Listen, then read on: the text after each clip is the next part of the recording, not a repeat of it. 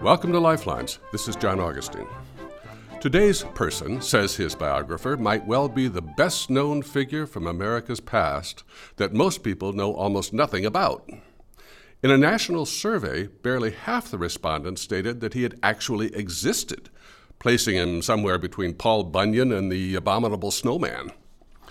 Our author has also dubbed him the patron saint of misinformation. Legends have grown up around him, like kudzu. He spent his life on the American frontier without ever reaching the Mississippi River. Old acquaintances testified that he had been kicked in the head by a horse, but the Indians recognized him as a holy fool, a man of sacred power. He was indisputably eccentric, ascetic, and beloved.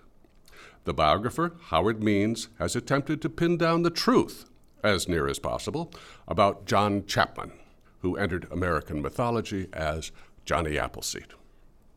First thing people noticed was his clothes, or lack of same. He wore two hats at once, one of them a saucepan, and he stored books in the other one. His shirt was often a coffee sack with holes punched out, and he always went barefoot, though he walked thousands and thousands of miles through the wilderness. Johnny was a rover. In the last five years of his life, approaching 70, he slept indoors perhaps a total of five weeks. But although he was never comfortable in civilization, he got along with everyone he met. The one thing people have heard about him is apples. But that's a lot more interesting than you might suppose. Ohio was the promised land in the early 1800s, and the Ohio River was the path through the wilderness. You could acquire 100 acres in the Ohio Territory free if you planted 50 apple trees and 20 peach trees. That proviso discouraged squatters and encouraged true settlers. Now, you propagate sound apple trees by grafting slips, not from apple seeds. Johnny's countercultural approach was gleaning seeds from the leftover mash at the cider mills, tramping back out beyond the edge of civilization, and establishing small orchards that would be ready by the time the first settlers showed up. Most of the apples from these trees were stunted and bitter, closer to a crabapple, but the pioneers didn't care. They dried the fruit for winter, used the vinegar as an all purpose medicine, but especially fermented bushels of apples for hard cider, the frontier beverage of choice at breakfast, lunch, and dinner for men, women, and children. But Johnny brought more than apples. Midway through the journey of his life, he encountered the mystical teachings of Emanuel Swedenborg, a leading guru of the 19th century. Those books Johnny carried in his hat were Swedenborgian texts, and Appleseed became his evangelist, a latter day John the Baptist, a wilderness saint.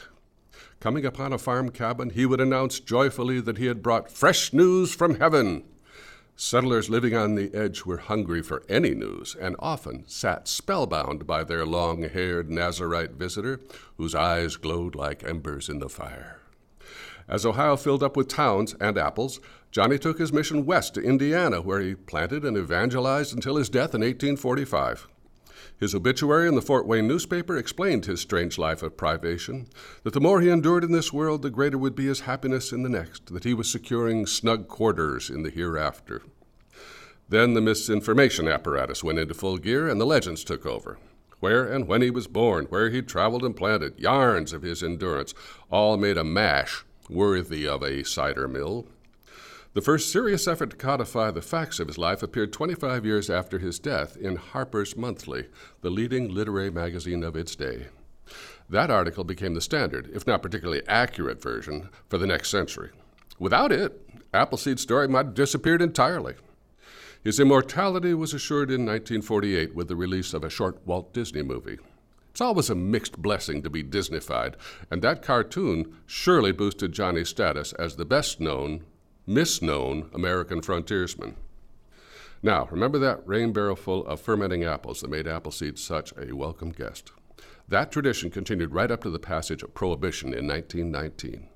No way the Midwestern states would have voted for Prohibition unless hard cider was exempted, and so it was.